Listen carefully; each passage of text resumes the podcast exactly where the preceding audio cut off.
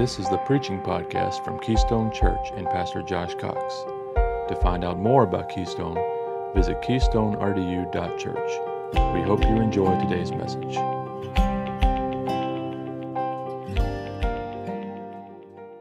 Today we are going to be, um, I'm going to be bringing a sermon entitled "Where Do We Go From Here?"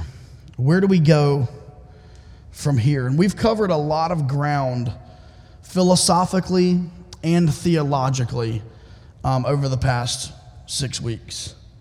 Uh, we spoke about the first week, the gospel defined, and we talked about what the gospel is, what the gospel isn't, and what are the implications of the gospel. The next two weeks, we spoke about the traditional, the modern, and the gospel identity, more philosophical in those two weeks. Um, and then week four, we were in the old man versus the new man, and we spoke about how our old man has been crucified. He no longer exists, so we're not fighting our old nature, we're fighting the flesh. And then the last two weeks, I've already mentioned Steve exposed some of the lies about our identity, and then last week, Jeff bringing out the truth from Colossians 2 about who we are in Christ. A lot of theological and a lot of philosophical groundwork has been laid. And i hope that you've soaked it in and i hope that you've um, that you have attempted to comprehend some of those things that can really change your life. But my heart for today's message is that we would take what has been put in our heads and our hearts and see it lived out in our hands and in our feet. Let me say that again.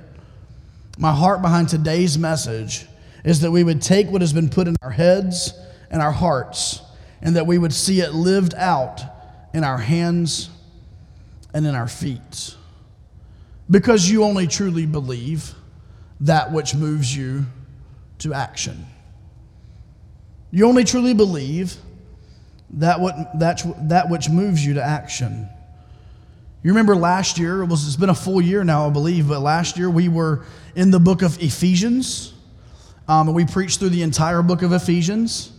And if you remember, we said this, I lost count of how many times we talked about the fact that the first three chapters in the book of, of Ephesians was theological, and it was really laying the theological groundwork. And Sherry, you can completely cut me off in the monitors if you want. Um, but uh, we, we lay the theological groundwork for the first three chapters um, of, of the book of Ephesians. And then the last three chapters where how does that practically live itself out in our lives? And chapters 4 5 and 6 speak about husbands and wives and speaks about uh, employers and employees. It speaks about how to walk worthy of this vocation that we've been called in how to be an imitator of god. That's what we do the practices and the way that we live. And so there is that balance always in scripture. And the book of ephesians has it and I want to make sure that we keep that proper balance as we preach and teach through this topic. I must admit, though, that this has been a little overcomplicated by many people. And so, my goal today is to simplify what it means to live with your identity wrapped in Jesus. What does that actually look like? Um, as I mentioned in our Connect group this past week, where, what does that look like on Thursday afternoon at 545? What does living in a gospel identity look like? What does it look like tomorrow morning when you when you hit the snooze button one or two times, you know, too many, and you're rushing to work and you walk into work tomorrow right on time? What does living with Jesus as our identity, what does that actually look like? And that's what I'm hoping this morning that we will learn. And I want to warn you that much of what you hear today is not going to be new and earth shattering. In fact, there's nothing new under the sun. And I always say if you have someone give you a brand new theological truth that you've never heard in your life, you might want to take a couple steps back and really research that. But I do want to say this if Jesus is as wonderful and powerful as he claims to be. Certainly, a follower of his whose identity is centered on him will have certain attributes and practices that would identify him as a follower of Jesus to a lost world. Leave that up for a second. This is the foundation of what we're going to speak on today. If Jesus is this wonderful and powerful, what a wonderful name it is. What a powerful name. Melody, you ready? Um, if we're going to sing that, right? Oh, yeah, hands up. Okay. If that be true, if that be true, then certainly a follower of that wonderful and powerful name will have certain attributes and practices that would identify him as a follower of Jesus to a lost world. So this morning, I want us to identify some of those attributes and some of those practices. I'm obviously not going to be able to exhaust the subject in one sermon. I'm not going to try to, by the way. Can we pray? And then we'll get right into the message. Dear Lord, we do love you today.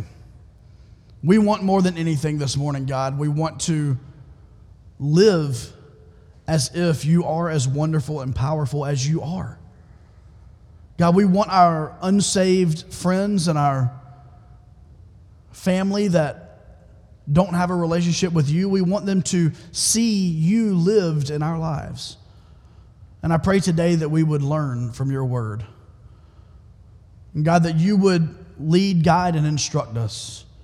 It's in Jesus' name we pray. Amen. I do want to make sure today that you give the entire sermon a listen before you rush to judgment over one or two points. Make sure you listen to it in its entirety um, this morning because um, the order of the points um, are, are a little unique. And so, what do we need to know this morning, or what do we need to practice? What are some of the attributes that we need to have as a follower of Jesus whose identity is wrapped up in Christ? Number one, we need this. We need a clear understanding of the works of the flesh and the spirit. We need a clear understanding of the works of the flesh versus the works of the spirit. And would you know it? The Apostle Paul thought the same thing. And in his letter to the Galatians, chapter 5, he spoke on it and he gave a very, very clear presentation of the works of the flesh versus the works of the Spirit.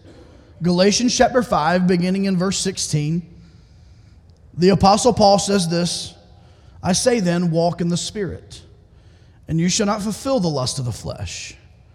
For the flesh lusts against the Spirit, and the Spirit against the flesh. And these are contrary to one another, so that you do not do the things that you wish.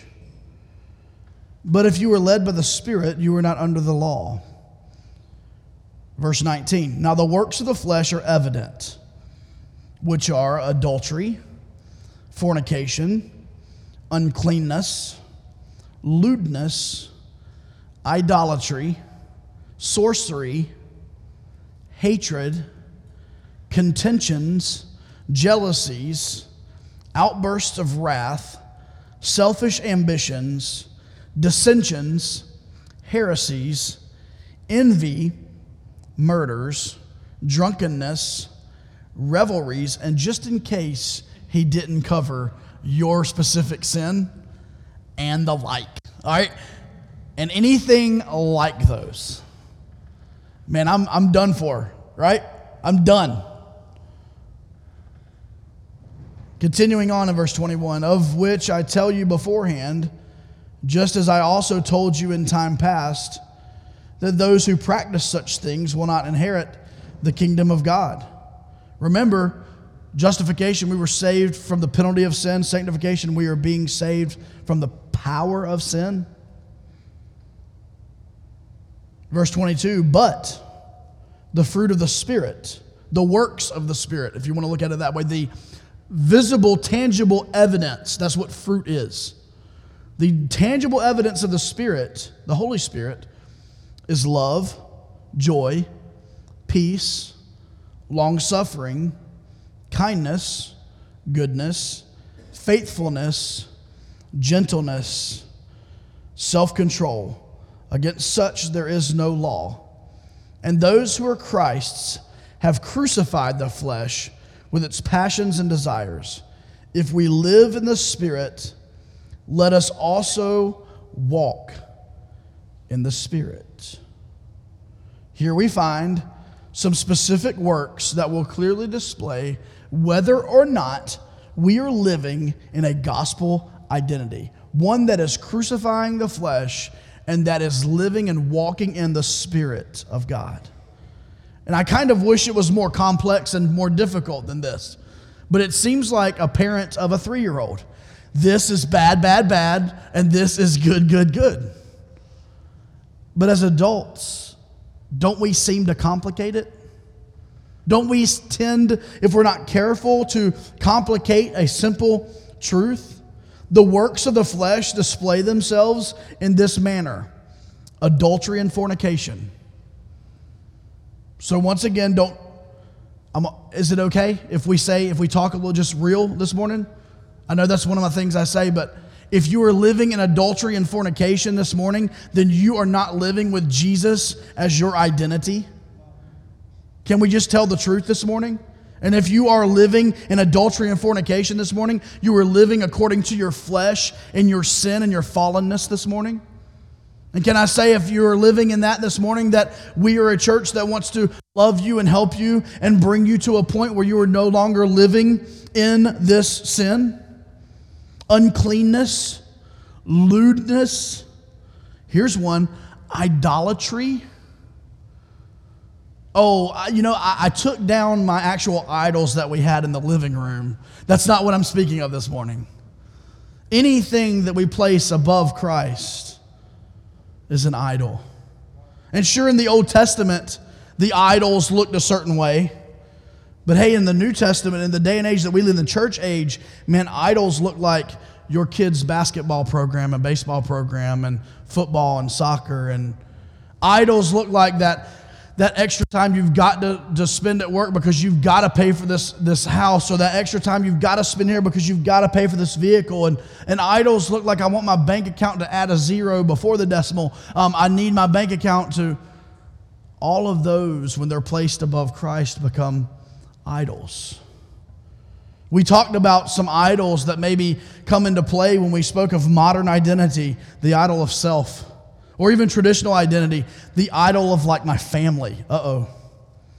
You see, my, fam- my family could be an idol. Well, if your family is more important than Jesus, then your family can be an idol. I certainly believe that. Idolatry, sorcery, hatred.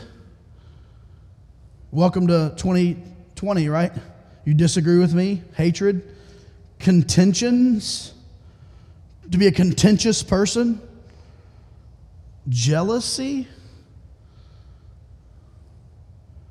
outbursts of wrath, selfish ambitions. We're getting down here where we live now, right? Well, I ain't a murderer. Okay. Selfish ambitions, dissensions, which means strife.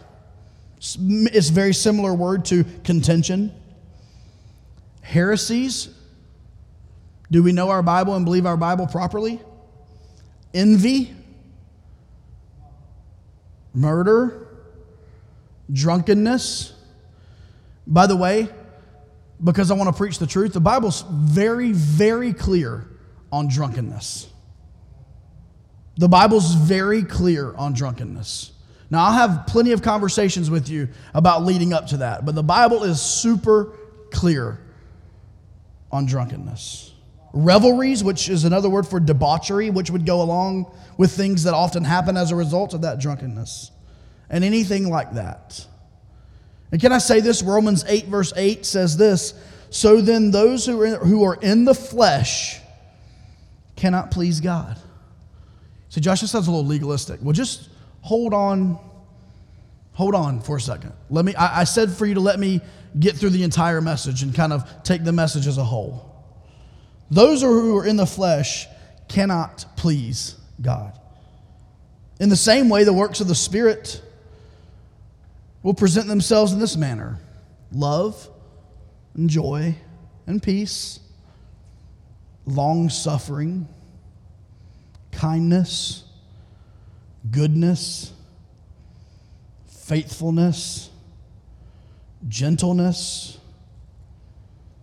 and self control. You could almost take the fruit of the Spirit and group up some of the, the works of the flesh and, and see the counter of the works of the flesh and the, and the fruit of the Spirit.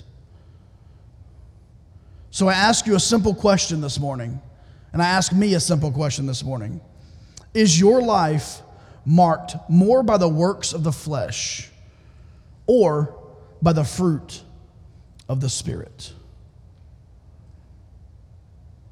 Be honest with yourself this morning. Because those who are living in the flesh and those who have allowed the flesh to rule and reign in their lives cannot please God in their flesh. You cannot do it. You cannot do it.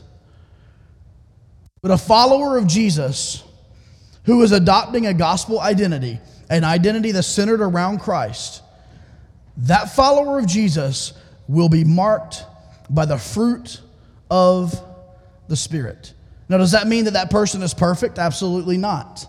But they will consistently, over time, be crucifying the flesh and its deeds and be putting on the fruit of the Spirit. It doesn't mean that that, that person is going to grow at the same rate that you grew in your Christian life. It doesn't mean that they're going to be perfect and they're never going to uh, they're never going to give in to the works of the flesh again. But it means that if you take a step back and look over a period of time in their life, you're going to see the works of the flesh being crucified and you're going to see the fruit of the Spirit being multiplied in the life of a true follower of Jesus. It's very simple.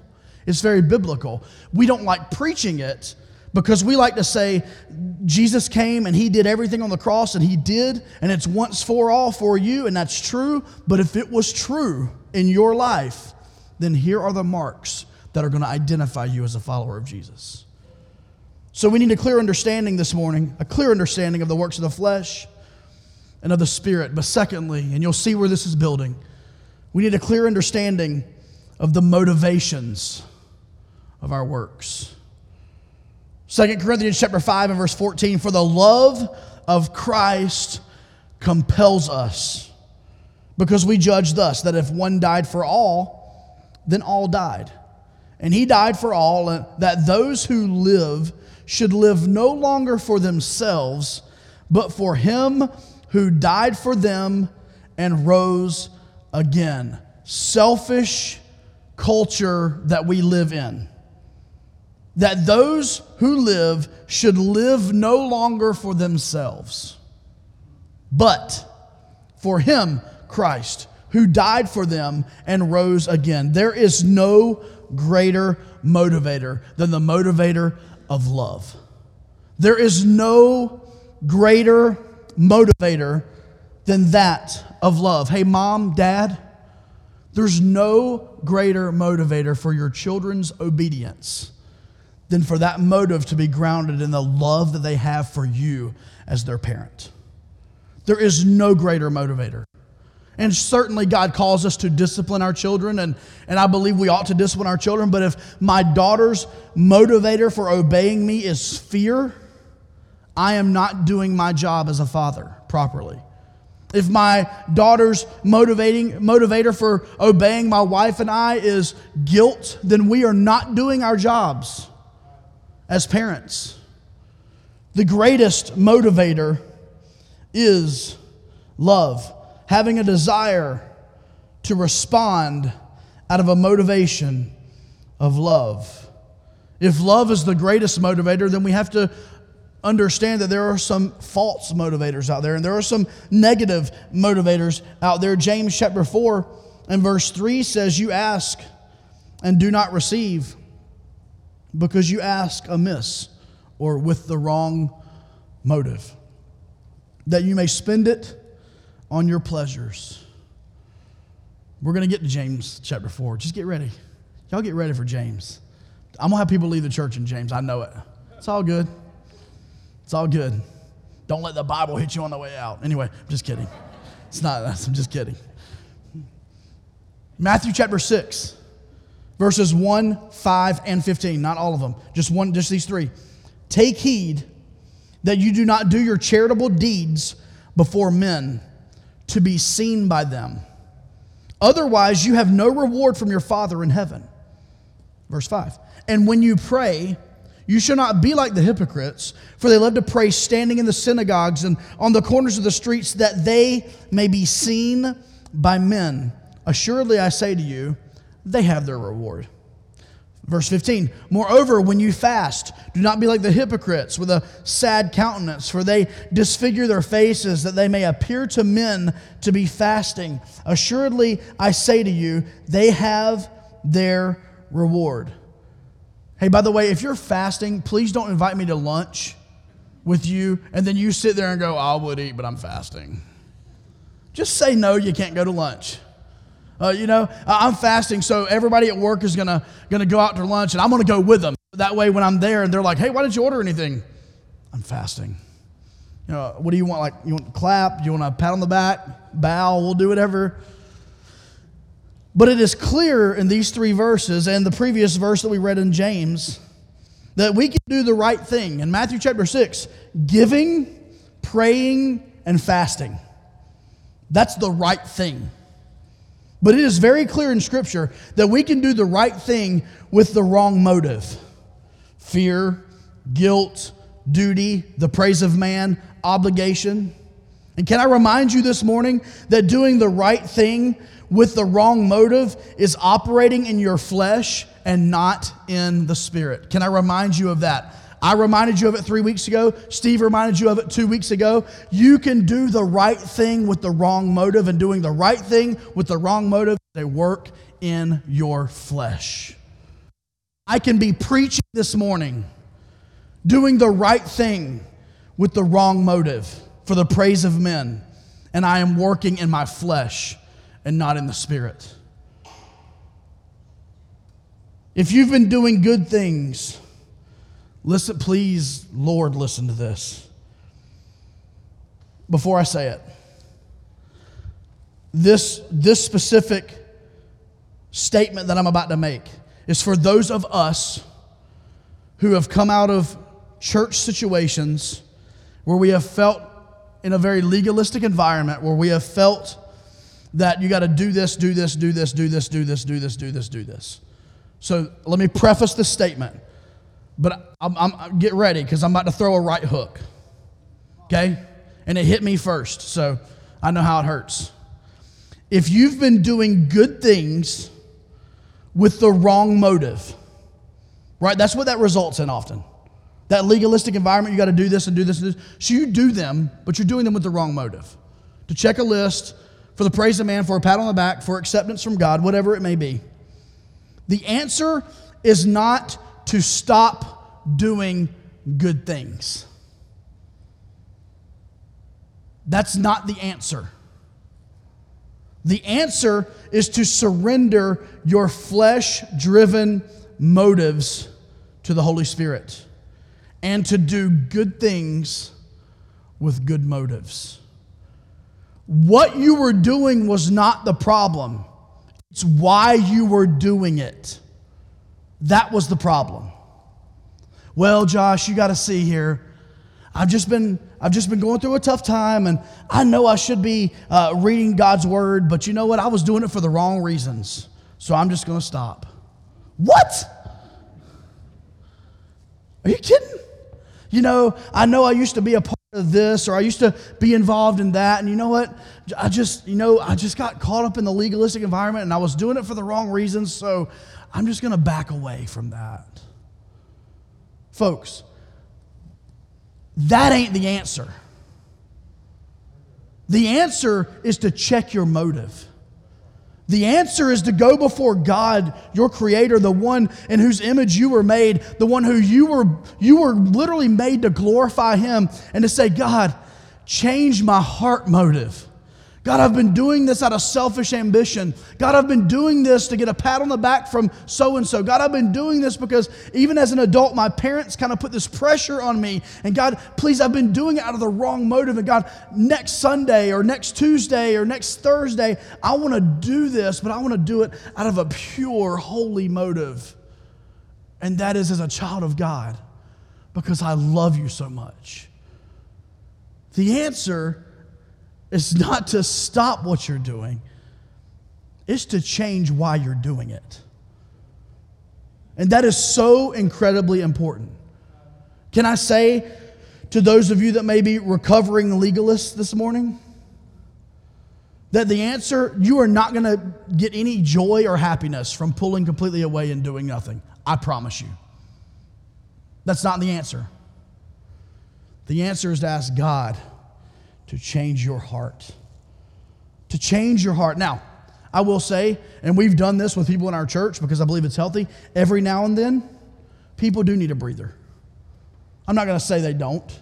Every now and then, those people that have been doing and doing and doing and doing and doing and doing, every now and then they need to be like, hey, listen, you need to chill for an extended period of time sometimes.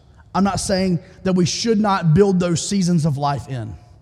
But I'm saying that while we're in that season of life, it ought to be God, I want to fall further in love with you while I'm taking this breather from this service. And God, as soon as, God, as soon as you'll let me, please, out of a heart of love, let me right back in. God, let me right back in. God, I want to serve you. Listen, the answer to your legalism is not laziness. That's a, it's in here somewhere. It's in my notes. Oh, I'm not even there yet. Daggone it. But I'm going to just go ahead. The answer to your legalism is not spiritual laziness. Thirdly, this morning, so we need a clear understanding of the works of the flesh versus the works of the Spirit. We need a clear understanding of the motivations of our works. Thirdly, we need a clear understanding of what fuels our focus. I'm not going to spend a lot of time here. Of what fuels our focus. How can we be placed in the best spot to be focused on displaying the fruit of the Spirit with a proper heart motive. So, what are some things, how can we help ourselves? That's a better way of wording it. How can we help ourselves live this life, right? How can we help ourselves crucify the works of the flesh? And how can we help ourselves live in the fruit of the Spirit? What are some ways that we can maybe adjust to make it easier to do those things? Because it's not easy. Tim Keller said it this way We need to focus on our imagination. Our imagination. Things that grab your heart and fuel your creativity. Focus on the things that grab your heart and that fuel your creativity. Secondly, he said, repetition. The things that you do by habit. The things that you do again and again and again and again. What we should be doing is running to the Father. And then lastly, association. The people with whom you surround yourself. So how can we help how can we help fuel these areas in our lives to love and serve Jesus?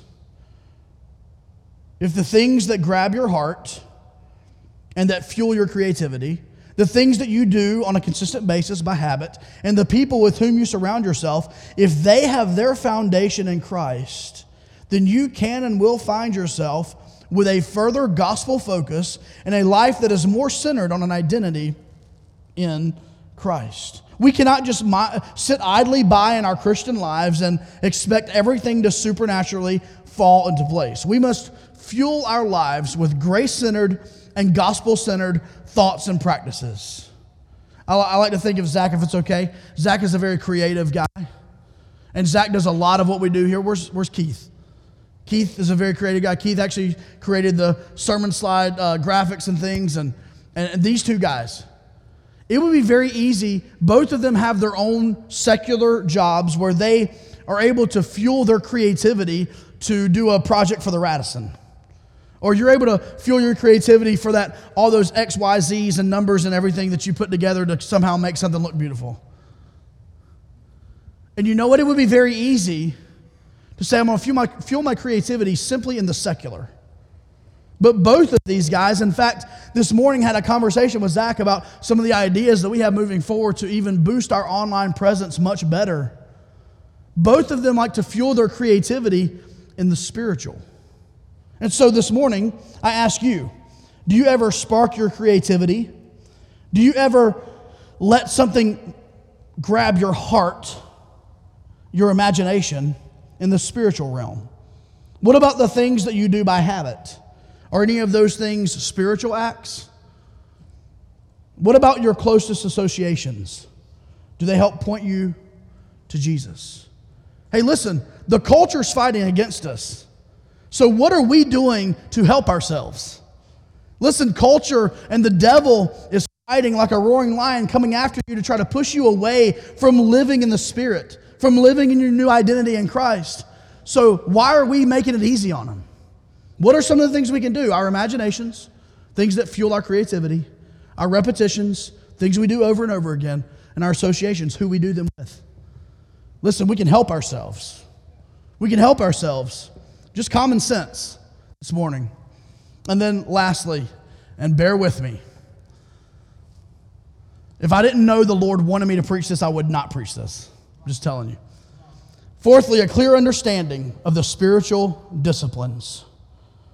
A clear understanding of the spiritual disciplines. And I must warn you, those of us who come from a legalistic church environment, what I'm about to say may give you flashbacks.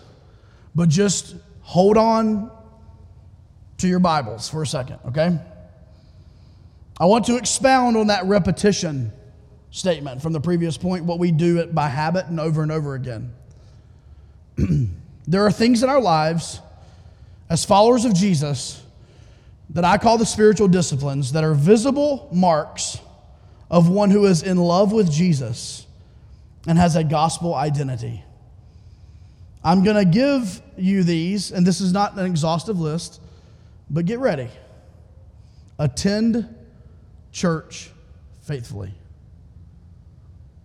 Get ready. I'm so legalistic. Sing your faith. Pray to your Father. Develop an appetite to read and hear the Bible. Seek loving accountability. Share your faith through your words and your actions. There's the list for you. Sound familiar? Kind of reminds you of checklist Christianity, doesn't it?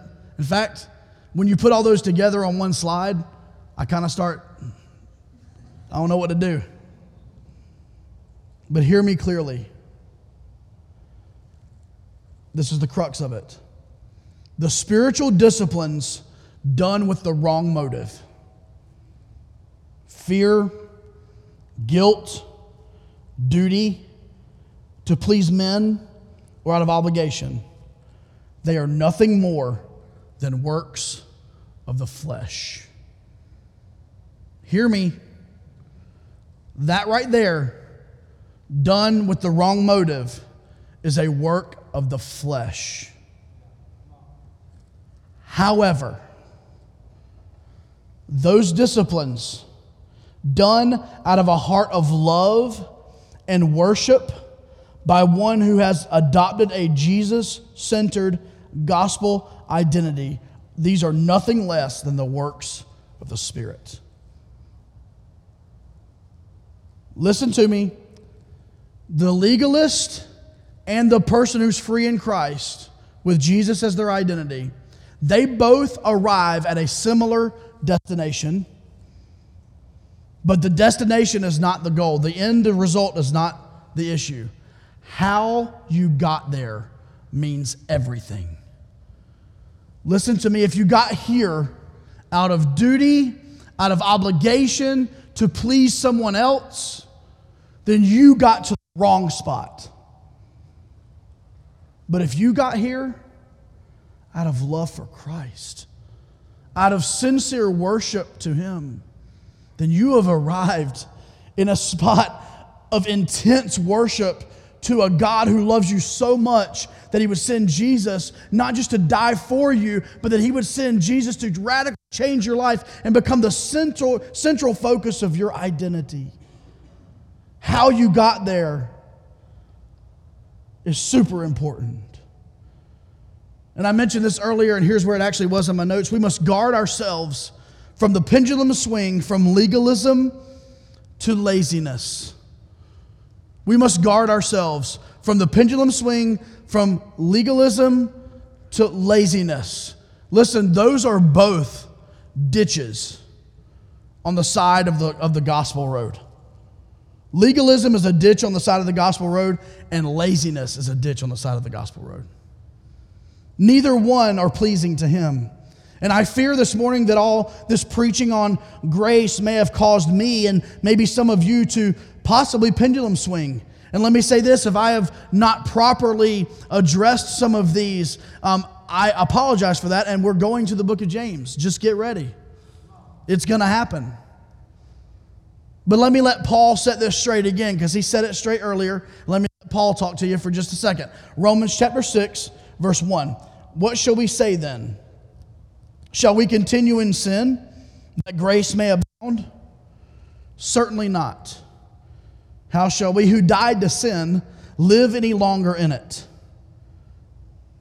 How shall we who died to sin, crucified, the old flesh, how shall we live any longer in it? Galatians chapter 5, Paul again, verse 13 For you, brethren, have been called to liberty, freedom. Only do not use liberty or freedom as an opportunity for the flesh, but through love, serve one another. Through love, motivators right. Serve one another, actions are right. Through love, motivators right. Serve others, actions are right. My focus this morning is not on your spiritual disciplines and your checklist. My focus this morning is how did you get there? How did you get there? You see, the legalist gets to the spiritual disciplines on the path of earning and gaining acceptance from God and other people.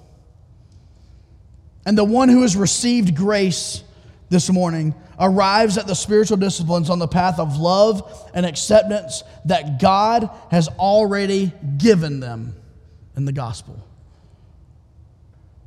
So you read your Bible not to check it off your accepted by God list. No, you read your Bible because you crave a more intimate relationship with the one who is the center of your life. You don't attend church because Rachel expects you to be here. No, you attend church because you want a closer, more intimate relationship with your creator God and with his church, his bride, the one that he, the one that he said he gave his life for. I'm a firm believer in conclusion this morning, a firm believer in speaking truth into my own life. And I'm not a spooky person like that. However, I believe that we can greatly alter our life experiences by, by the mentality in which we approach a situation. I mentioned this in our Connect group Tuesday night. If you showed up at Connect group Tuesday night and you were like, oh, I cannot wait to get in, get out, go home. Like, please, Lord, help this go quickly. Well, guess what? The mentality with which you approach that group is probably the reality of what you got out of it. If you approached Connect Group and said, Man, I'm really enjoying this, and the discussion has been pretty incredible, and the food's not bad, and this has been really good, and I can't wait to see where we're going next. I've read ahead, and I'm not exactly sure, so I can't wait to hear the perspective, and man, this is going to be really good tonight. Well, guess what? Your reality was probably similar to that. So, in that light, I would like to leave you with some questions that I want to challenge you to ask yourself in your own mind and your own heart throughout the day. Can I leave you with some questions? How to live properly. What would Jesus do? You say, 1990s call, they want their bracelet back. Okay? No, that, but seriously, what would Jesus do in this fill in the blank situation? That's a question that you ought to continuously be asking yourself as you go about your day, about your week, about your month. WWJD. What would Jesus do? Second question you should ask yourself numerous times throughout the week. Oh, how would Jesus react? Yikes. It, my dad used to tell me this, and he was a prophet. Um, you're not going to get in trouble, son, for your actions. You're going to get in trouble more for your reactions. Man, he was spot on. How would Jesus react? Ooh, a work of the flesh in my life. Man, I react. And like 45 seconds later, I go, I wonder how I should have reacted there. How would Jesus react? Thirdly, here's a big one. This is a tough one because you got to be really honest with yourself. Is this flesh led or spirit led? And remember, if it's flesh led, the answer is not just to stop it. The answer is to, through prayer and through surrender, to transition it from a fleshly led act to a spiritually led act. Is this flesh led or spirit led? Two more questions and we'll be done. Is this bringing glory to me or to Jesus? Is this bringing glory to me or to Jesus? And then lastly, will this bless and show grace to others? The heart of Jesus. The heart of Jesus. Will this bless and show grace to others? I'll put those questions in our family group on Facebook this afternoon. But my heart in today's message, as I stated at the beginning, was to take what we have put inside of our heads and our hearts and to see it lived out in our hands and our feet. And I trust this morning that my heart was on display. But at the end of the day, let's not be so shallow to think that Jesus Christ bled and died and gave his life on Calvary so that you can just do whatever you want to do with no regard for what Christ has literally laid out in Scripture through the Apostle Paul's writing in Galatians. I hope this morning's sermon doesn't come across to you as legalistic. If this sermon comes across as legalistic this morning, then the book of James was going to be very interesting for you. I'm looking forward to it. I need, there's some works in my life I need to wrap up. There's some things that I do in my life that I need to stop doing. There are some things I don't do in my life that I need to begin doing. I'm looking forward to it for me personally. Next Sunday, we're going to have a guest speaker, and he's going to expound a little bit on what we've been talking about for the last seven weeks, and I'm really excited about it. Please don't miss if you're in town next Sunday.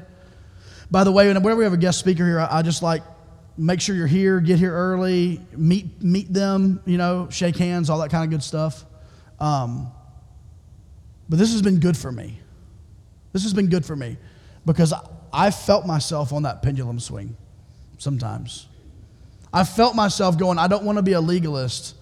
So honestly, I turned into like a lazy person in areas of my life. I don't want to be a legalist, so